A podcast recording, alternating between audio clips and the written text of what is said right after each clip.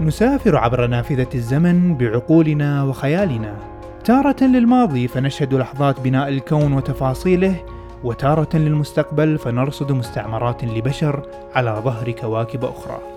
ومن بين هذا وذاك نمر بكواكب ونجوم ومجرات. كل ذلك بغية لإشعال حماس معرفي لحاضر ومستقبل أفضل. معكم حسن الشرازي وأهلا بكم في الكون بودكاست.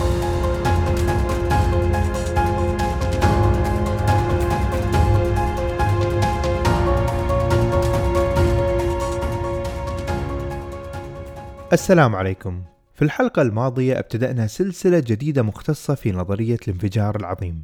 والغرض من هذه السلسلة هو تقديم شرح شامل عن كل ما يخص النظرية بداية من أساسيات نشوئها ومرورا بالتطور المعرفي والفلكي الذي توصل إليه العلماء لتأييد مثل هذه النظرية. واليوم سنشرح مفصل مهم من مفاصل التطور التاريخي والعلمي للنظرية.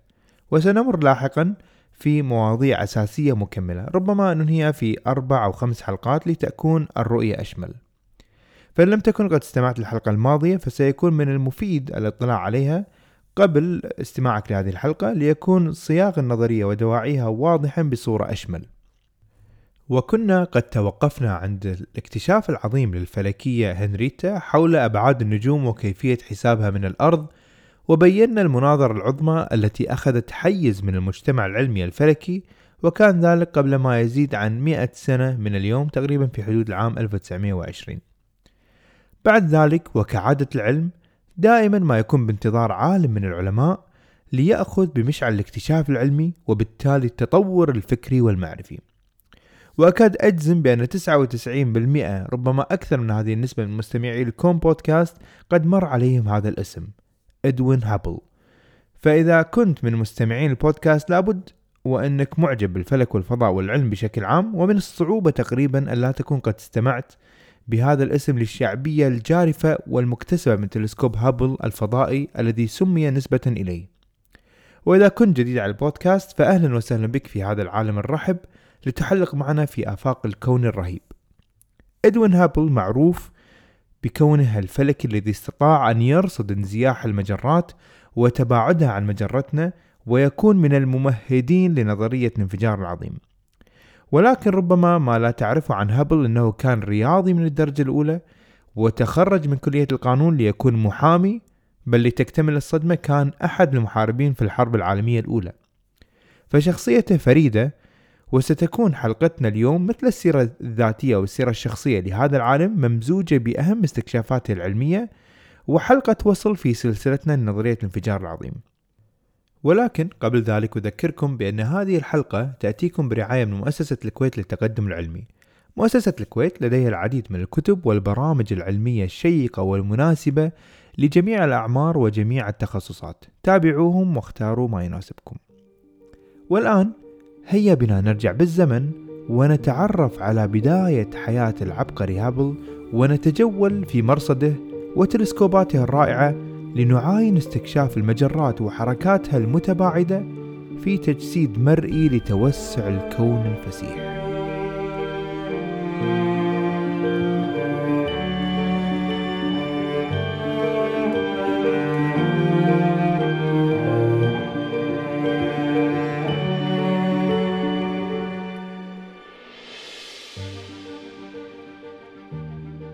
في أحد المنازل الصغيرة بولاية ميزوري الأمريكية كانت ولادة بطل قصتنا في وسط ليلة شتوية في نوفمبر من العام 1889 تحت أضواء المصباح المشتعل بالكيروسين وبتواجد من جون هابل الوالد المتدين وصاحب الأخلاقيات العالية والطموح جدا في عمله الذي كان متواجد في تلك الليلة مع أبنائه وأشقاء إدوين الثمانية على غير العادة.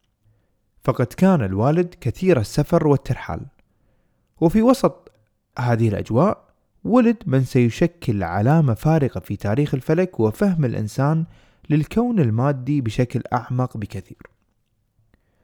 ومنذ صغره كان إدوين يحب العلوم والرياضيات وكان قارئ لكتب الخيال العلمي.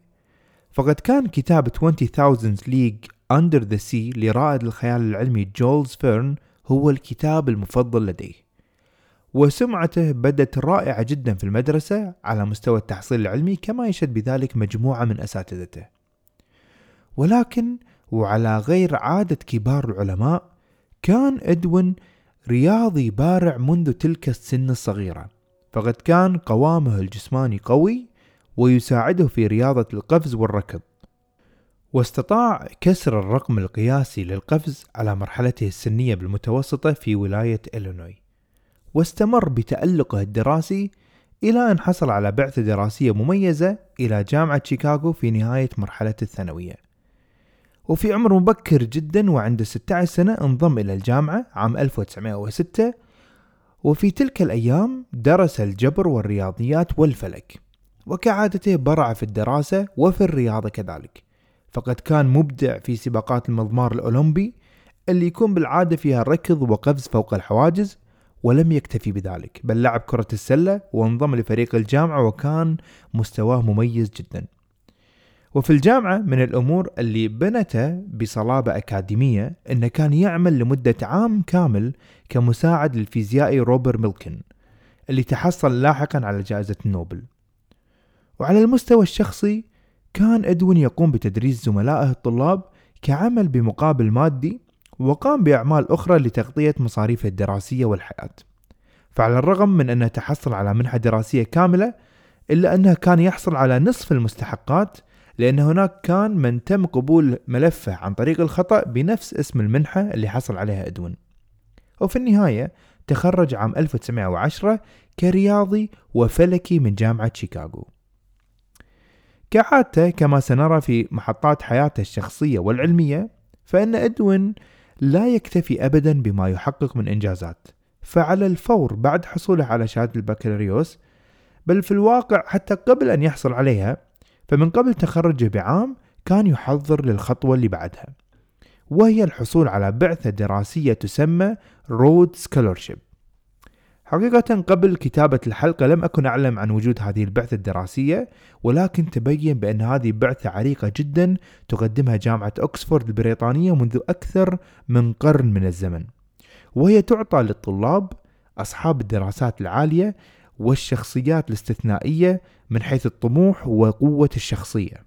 واللي تقريبا كانت متوفرة في شخصية مثل إدوين هابل وبعد كتب ترشيح وتوصية كتبها له معلمه روبر ماكلين بالإضافة لسيرته الذاتية تم قبوله في البعثة وحصل عليها. لينتقل على أثر ذلك من الولايات المتحدة مسافرا إلى بريطانيا للدراسة. ولكن للمفارقة هنا إدوين لم يذهب لدراسة الرياضيات أو الفلك أو الفيزياء بل كانت دراسته في المحاماة والتي كانت رغبة شخصية من والده حيث كان والده حريصا على أن يخطو الابن خطوات في المحاماة ويغدو شابا يعتمد عليه في هذا الجانب عند عودته. وكعادته أبدع في سباقات الركض والقفز أيضا في بريطانيا وهناك تعلم اللغة الإسبانية وتمكن منها. وهناك كانت تصله بين الحين والآخر رسائل من والده وفي أحد هذه الرسائل كان يحثه على ارتياد الكنيسة وأن يجعلها من عاداته وأن لا يهجرها. ويذكره بأن المرء الذي يتخلى عن ذكر ربه سيندم لاحقا في حياته حيث لا ينفع الندم. ومن الكلام واضح أن هابل ينحدر من أسرة مسيحية مؤمنة. كانت تسليه هذه الرسائل الواصلة من الولايات المتحدة والتي تغذيه بأخبار العائلة إلى أن فتح في يوم من الأيام إحدى هذه الرسائل ليجد أن والده قد أصاب بمرض في كبده مما أدى إلى وفاته. رجع هابل إلى الولايات المتحدة على أثر هذه الأخبار لرعاية والدته وأخوته. وهناك اجتاز اختبار المحاماة وحصل على ليسن ممارسة المحاماة ولكن لم تذكر كتب التاريخ بأنه مارسها فعلا.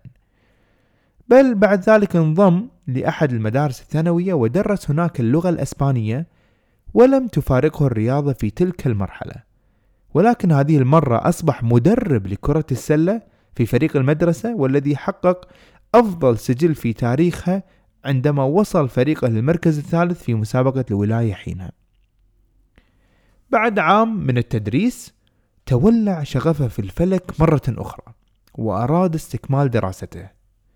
فراسل إدوين هابل أستاذه في أيام الجامعة فروست مولتن وأخبره بذلك ولكن كانت المقاعد كلها غير شاغرة فاستخدم فروست علاقاته واستطاع تحصيل مقعد لهابل في جامعة شيكاغو. وفي هذه الأثناء وبعد قبوله في الجامعة كان هناك تجمع لجمعية الفلكيين الأمريكية حدث في أغسطس من العام 1914 هذا التجمع حضره عدد من الفلكيين المرموقين جدا في العالم وكانت نقطة تحول أساسية في تفكير وأبحاث إدوين هابل حيث كانت هناك محاضرة لعالم فلكي يسمى فيستو سليفر لا تنسون هذا الاسم فهو من الأسامي المظلومة جدا في علم الفلك وله بصمة كبيرة جدا في فهمنا لموضوع تباعد المجرات.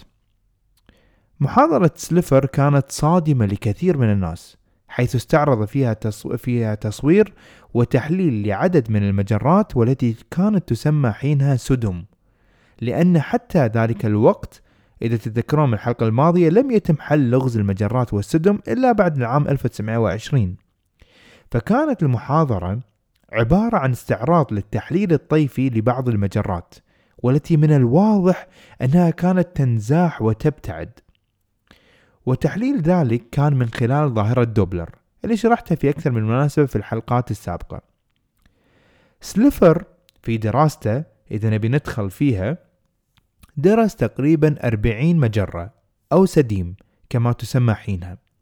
36 من هذه الأجرام كانت تبتعد عنا وتنزاح ناحية الأحمر بأشعة الطيف والباقي القليل ينزاح ناحية الأزرق. يعني 36 جرم يبتعد عنا عن الأرض بملاحظته من الأرض وأربعة أجرام يقتربون من الأرض. طبعا إحنا نعلم اليوم أن القريبين أو اللي قاعد يقتربون منا أن هي المجرات القريبة جدا مثل مجرة أندروميدا اللي في اللي تقع في نفس التجمع المجري. يقتربون بفعل الجاذبية ولكن السواد الأعظم من المجرات يبتعد بسبب تمدد الكون. ولكن أيضا هذا الفهم اللي تو ذكرته ما كان متوفر حينها فكانت النتائج محيرة وغير قابلة للتفسير. فاستعرضها بتفصيلها فيستو سليفر في هذا التجمع وحقيقة كما ذكرت قبل قليل لم يأخذ سليفر حقه من التاريخ والتخليد بهذا الاكتشاف ككثير من علماء العالم.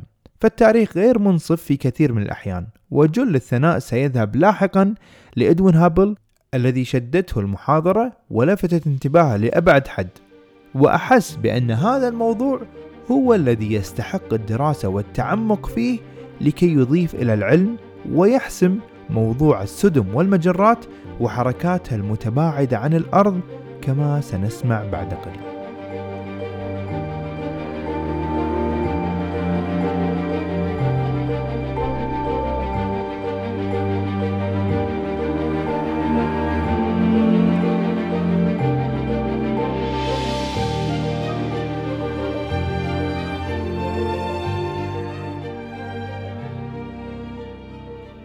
بدأ إدوين هابل العمل الجاد في مرصد يوركيز وتبحر أكثر في دراسة المجرات. ومن هناك بدأ يلاحظ ويبين أن أشكال السدم تنقسم إلى أنواع إما حلزونية أو إهليلجية أو غير منتظمة. ومن خلال دراسته لأكثر من عام في المرصد استطاع أن يسجل قراءات وبيانات ملفتة للسديم في وقتها كما يسمى NGC 2261 حيث تبين بأن مسافة هذا الجرم عن الأرض ابتعدت بشكل كبير خلال سنوات بسيطة واستطاع تأكيد هذه النتيجة مع عدد آخر من الأجرام. وتم تقديم النتائج واستعراضها في ورقة علمية عام 1917 لأكاديمية العلوم الوطنية. وعلى أثر ذلك ارتفع صيت هابل كفلكي ماهر جدا جدا وبعد كل هذه الإنجازات كان هناك مرصد آخر يسمى ويلسون ماونت. لديه تلسكوب أكبر من الذي يعمل عليه هابل للضعفين ويصل إلى 100 إنش. تواصل مدير المرصد مع هابل وطلب منه الانضمام إليهم. لتكون فرصة استكشاف الكون واستكمال أبحاثه وتوسيعه أكبر وأكبر. وهو ما حصل بالفعل. فقد انضم لهم كراصد فلكي بالإضافة لدراسته للدكتوراه في نفس الوقت. وفي هذه الأجواء المفعمة بالعلم والطموح لهابل ما بين دراسته الأكاديمية ورصده للنجوم أعلنت الولايات المتحدة الأمريكية دخولها معترك الحرب العالمية الأولى. قد تتساءل ما علاقة هذا بتطور استكشاف النجوم والمجرات فالعلاقة يا أصدقائي أن هابل عندما سمع بأن بلاده دخلت حرب قرر كعادته خوض مغامرات جديدة ولكن هذه المرة من خلال حسه الوطني. وقرر بأن يتطوع ويصبح جندي في الجيش الأمريكي. وكان يوجد قرار حينها أن لكي تتطوع في الجيش الأمريكي فيكفيك الحصول على توصية من خمسة أشخاص أكفاء وعندها تستطيع الدخول. فراسل هابل أستاذه في الجامعة بروفيسور فروست وأخبره بنيته. فكتب له كتاب التوصية ولكن في نفس الوقت حث البروفيسور إدوين هابل على إكمال رسالته للدكتوراه واجتياز الاختبار قبل الذهاب للحرب. وبالفعل أنهى رسالته ولكن كانت ضعيفة وليست بالمستوى المأمول مثل من مثل شخصية مثل هابل. واستطاع اجتياز الاختبار وانضم بعدها للجيش الأمريكي.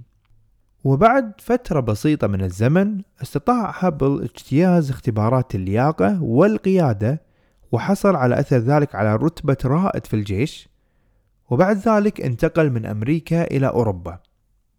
كتب التاريخ والسير متضاربة في هذه النقطة من تاريخ هابل حيث لا تشير السجلات المنقولة عن دخوله في معارك صغرى أو كبرى بل كانت فترة عادية وأداء للواجب بالحضور فقط بدون بطولات أو أعمال درامية. بل هناك بعض الرسائل التي أرسلها تشير إلى إحباطه من وضع الحروب وأنه ليس كما توقع. في العام 1919 تواصل إدوين هابل مع مرصد ماونت ويلسون ليسأل ما إذا كان منصبه لا يزال شاغرا. فأجاب هيل مدير المرصد بأن المقعد الفلكي الذي تركه لا يزال بانتظار عودته. فبذلك أنهى خدماته في الجيش بعد سنتين من الخدمة وعاد إلى الولايات المتحدة مرة أخرى. عودة هابل هذه المرة كان يصحبها تركيز شديد على هدف فلكي واحد. وهو دراسة السدم الحلزونية ومعرفة طبيعتها وأبعادها وكل ما يحيط فيها من أسرار. وعشان نعيش أجواء تلك الفترة العلمية فيما يخص السدم فقد كان صديقنا اللي ذكرناه في المناظرة العظمى في الحلقة الماضية هارلو شابلي يوضح في دراساته بأن عرض المجرة مجرة درب التبانة هو 300 ألف سنة ضوئية. وكان هذا الرقم عشرة أضعاف الرقم العلمي والمعروف حينها. يعني تقدير شابلي كان أن المجرة هي أكبر بكثير مما تعلمون أنتم يا علماء في ذلك الوقت. واليوم نحن نعلم بأن عرضها مئة, ألف سنة ضوئية. كان شابلي يقول بأن هذه السدم الحلزونية هي بداخل مجرة درب التبانة وكانت حساباته مبنية على المتغيرات القيفاوية التي فكت لغزها الفلكية هنريتا ليفيت مثل ما سمعنا أيضا في الحلقة الماضية. في مقابل هارلو شابلي قام هابل برصد عشرات السدم على مدى أيام وليالي طويلة جدا ليثبت خطأ نظرة شابلي وغيره من العلماء من يعتقد بأننا نعيش داخل مجرة واحدة. إلى أن جاءت تلك الليلة في أحد ليالي العام 1923 وهي ليلة فارقة عندما رصد هابل نجم لامع جدا في السديم الحلزوني M31 اليوم لا يخفى عليكم هذا السديم نسميه أندروميدا ونعلم بأنه مجرة. ولكن هابل لم يكن يعلم ذلك وعلى وشك فك لغز المجرات إلى الأبد. فقد رصد بواسطة أقوى تلسكوبات الأرض حينها في مرصد ماونت ويلسون نجم بلمعان شديد. فظن بأن هذا الجرم عبارة عن انفجار نجمي سوبر نوفا ولكن لأن كان يراقب السماء ليلة بليلة فبعد يوم أو اثنين لاحظ خفوت شديد في سطوع النجم. فعلم أنه يتعامل مع نجم متغير. وهذا النجم يتغير سطوعه بدورات منتظمة من الزمن مثل ما شرحنا في الحلقة الماضية. فقام هابل بالاستفادة واستخدام العلاقة الرياضية اللي اكتشفتها هنريتا وهي نفسها اللي يستخدمها شابلي في حساب حجم مجرة درب التبانة. وهنا كانت المفاجأة.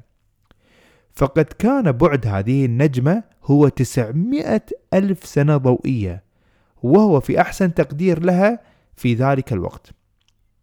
وهذا يعني بأنها أبعد من أكبر نقطة كان يتخيلها هاب شابلي لمجرة درب التبانة.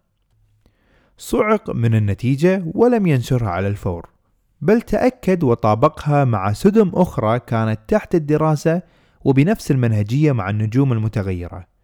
فعلم حينها بأنه يرصد أجرام بكل تأكيد هي تقع خارج نطاق مجرة درب التبانة وبأنها أنظمة مكونة من ملايين النجوم بحالة منفردة في الفضاء. انتشر بعد ذلك الخبر في الدوريات العلمية بل إلى العامة كما نشرت نيويورك تايمز بأن أندروميدا هي مجرة منفصلة خارج مجرة درب التبانة. وقام بعمل محاضرة في جامعة ييل شرح من خلالها كل ما توصل إليه. ثم بعد ذلك عام 1924 أرسل هابل رسالة إلى شابلي يبين فيها كل ما توصل إليه بالتفصيل. فما كان من شابلي بعد أن رأى الأدلة الدامغة والعبقرية في صياغتها سوى الاعتراف بذلك. قائلا في تلك الرسالة إنها الرسالة التي حطمت كوني ويقصد بذلك الكون الذي كان يعتقده مكون من مجرة واحدة بعدما تم إثبات وجود أكثر من مجرة في هذا الكون الذي نعيش فيه.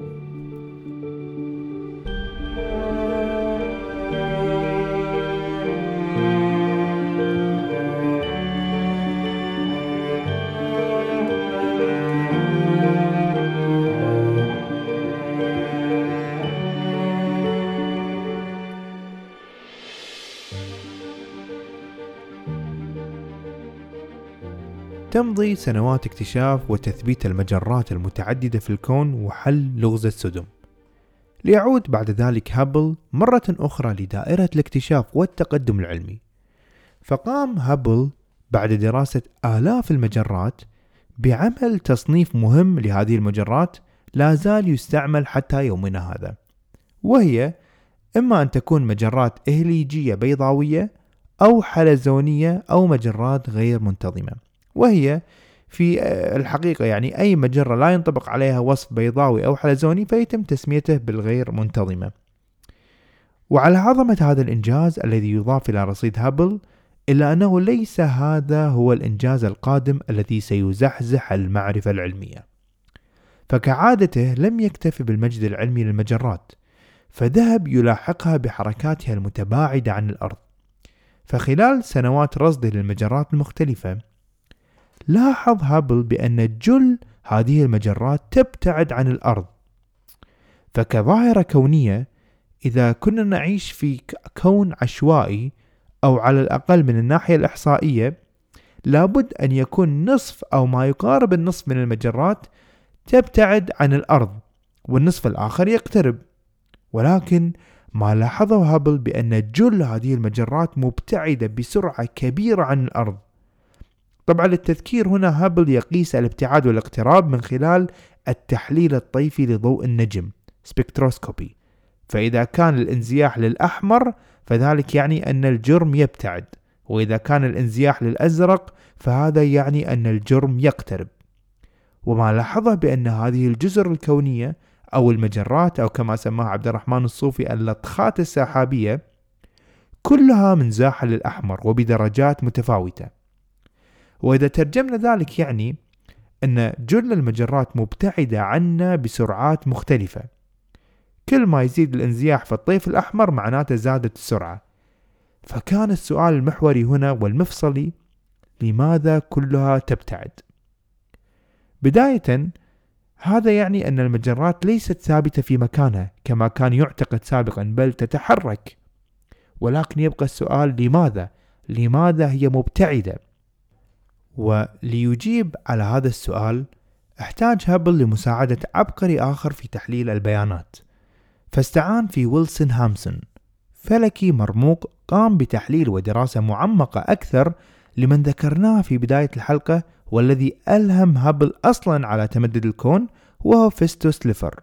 فقاموا بدراسات مطولة على ما قام به فيستو. فنشر الاثنان ورقة علمية بعنوان a relation between distance and radial velocity among extragalactic nebulae. وهي علاقة بين المسافة والسرعة في المجرات الخارجية. وأهم شيء خرجت في هذه الدراسة هي إثبات أن هناك علاقة طردية بين المسافة اللي تبتعد فيها المجرة والسرعة اللي تسير فيها. بمعنى أبسط كل ما ابتعدت المجرة كل ما زادت سرعتها. يعني المجرات البعيدة تبتعد بسرعة أكبر من المجرات القريبة والمبتعدة هي أيضا. هذا المبدأ تطور إلى قانون يستخدم اليوم في علم الكونيات ومعادلاته باسم قانون هابل. تقريبا هذا كله حدث ما بين 1929 و 1931 فأصبح الشغل الشاغل للفلكيين والفيزيائيين المشتغلين في هذا الحقل هو دراسة هذا الموضوع موضوع التمدد. والفضاء الذي يخلق بعد أن تبتعد المجرة. فأين تبتعد؟ وما المادة التي تحل محل هذا, المج... هذا الابتعاد وهذه المجرة؟ وإلى أين تسير هذه المجرات؟ ولأن كان هذا الموضوع هو الشغل الشاغل للعلماء فكان هناك أسماء غير هابل مهتمة أي اهتمام في الجانب النظري للموضوع مثل القسيس البلجيكي جورج لامتري والشغوف بالفيزياء أليكس فريدمان وأهمهم كذلك ألبرت أينشتاين الذي كان يشتغل قبلها بالنسبية العامة. في كون أينشتاين والجاذبية التي كان يرسمها في معادلاته كان دائما ما يظهر له عامل مهم وهو حتمية توسع أو انقباض الكون. يعني كان لابد في معادلاته أن تكون في حركة الكون في حركة وليس في حالة جمود. ولكن لأن أينشتاين كان مقتنع قناعات مسبقة ربما تكون أصولها دينية أو فلسفية أو أي منشأ آخر بأن الكون ثابت أزلي لا يتغير فكان يرفض فكرة التوسع في الكون ولكي يصححها بالمعادلات التي تحتم توسع الكون كما كان يكتشفها كان يضيف عامل جديد في المعادلة ليكبح توسع الكون وتكون متماشية مع الجاذبية العامة وأسماه بالثابت الكوني Cosmological Constant. والشخص الذي تنبه لهذه المشكلة الرياضية والحل الترقيعي إن صح التعبير هو الرياضي الروسي أليكس فريدمان. واقترح حل بديل عن ذلك بأن يا أينشتاين قم بإزالة هذا الثابت الكوني والكون يكون في حالة توسع. وإذا عكسنا الزمن ورجعنا إلى الخلف سيجتمع كل الكون في نقطة معينة ويكون كل شيء قد بدأ من عندها. وقام بعدها القسيس جورج ليمتري بتنقيح وإثبات دراسات فريدمان ليتم غرس هذا النموذج أكثر وأكثر في المجتمع العلمي كحقيقة نظرية. ففكرة كون بدأ من خلال نقطة معينة وتوسع بعدها كانت مقدمة بورقة علمية عن طريق القسيس جورج ليمتري عام 1931 ففكرة الانفجار العظيم تنسب إليه وإلى أليكس ألكسندر فريدمان.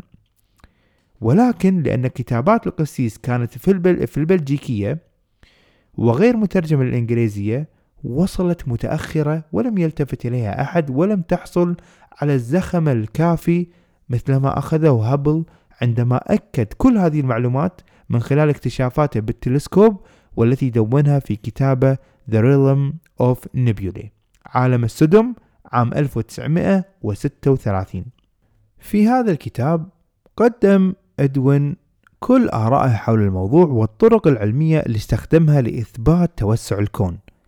وشرح إجابات لأسئلة جوهرية في علم الكونيات مفيدة لكل من يعمل في الميدان وفي الكتاب نفسه يتواضع هابل ويعترف بأن عمله هذا لم يكن ليرى النور لولا عمل من سبقه واستكشافات كل السابقين والمعاصرين الذين أضافوا لموضوع المجرات والتوسع الكوني. ولذلك نرى بأن مثلا قانون هابل والذي بالمناسبة هو وهو في أبسط صوره عبارة عن سرعة المجرة تساوي ثابت هابل مضروب في بعد المجرة عن الأرض يسمى أحيانا قانون هابل ليمتري في إشارة إلى العالم القسيس. وذلك لتداخل الأعمال واكتشاف العلاقات في مدد متقاربة من التاريخ. وفي حدث استثنائي وجميل زار أينشتاين إدوين هابل في مرصد ماونت ويلسون ليعاين بنفسه دراسات واستنتاجات هابل حول توسع الكون. ليعترف بعدها أينشتاين بأن تضمين الثابت الكوني في معادلاته للنسبية العامة هو الخطأ الأكبر في حياته كلها. وعند التفكر لحظة بكلام أينشتاين ستعلم أنه محق في لوم نفسه. فلولا إضافته للثابت الكوني في معادلاته لكان فضل اكتشاف الكون وتمدده وتوسعه يعود له وليس لغيره. ولكانت حلقة اليوم في مجملها عن الفيزيائي الألمع ألبرت أينشتاين. وبالعودة إلى أدوين هابل وعلى الصعيد الشخصي بما أننا غطينا أهم مراحل حياة الفلكي الكبير ففي أحد أيام الإجازات التي كان يقضيها في كولورادو مع الأصدقاء أصابته نوبة قلبية حادة تم نقله على أثرها إلى المستشفى بعد ساعات ليستفيق هناك وتصيبه نوبة قلبية أخرى عام 1953 نجا من هذا المصاب قبل أن يتوفى في منزله بعدها بأشهر بسيطة. وكانت وصيته إلى زوجته غريس وأحبائه بدفنه بدون جنازة أو ضجيج ودفن في مكان لا يعلمه إلا خمسة أشخاص. كلهم توفوا بفترات زمنية لاحقة ولم يبقى أثر لواحد من أعظم فلكيين العصر الحديث. تنتهي هنا قصة إدوين هابل ودوره المحوري مع من عاصره في نظرية الانفجار العظيم. ونكمل نحن في سلسلتنا نحو التمهيد لفهم أشمل لهذه النظرية. ففي الحلقة القادمة سنضيف حجر أساس آخر لهذه النظرية ونتقدم بها أكثر وأكثر مع اكتشاف بصمة بداية الكون المسمات الأشعة الخلفية الكونية. هذا كل ما لدي في حلقة اليوم ولا تنسون مشاركة الحلقة لمن تعتقدون أنها ستعجبه وأرسلوا التعليقات في ال SoundCloud أو حساب ال Twitter at sharazus أرسلوا كل ما تودون مشاركته عن الحلقة أو السلسلة أو الحلقات بشكل عام. وأترككم الآن في رعاية الرحمن وحفظه. كونوا بخير وإلى اللقاء.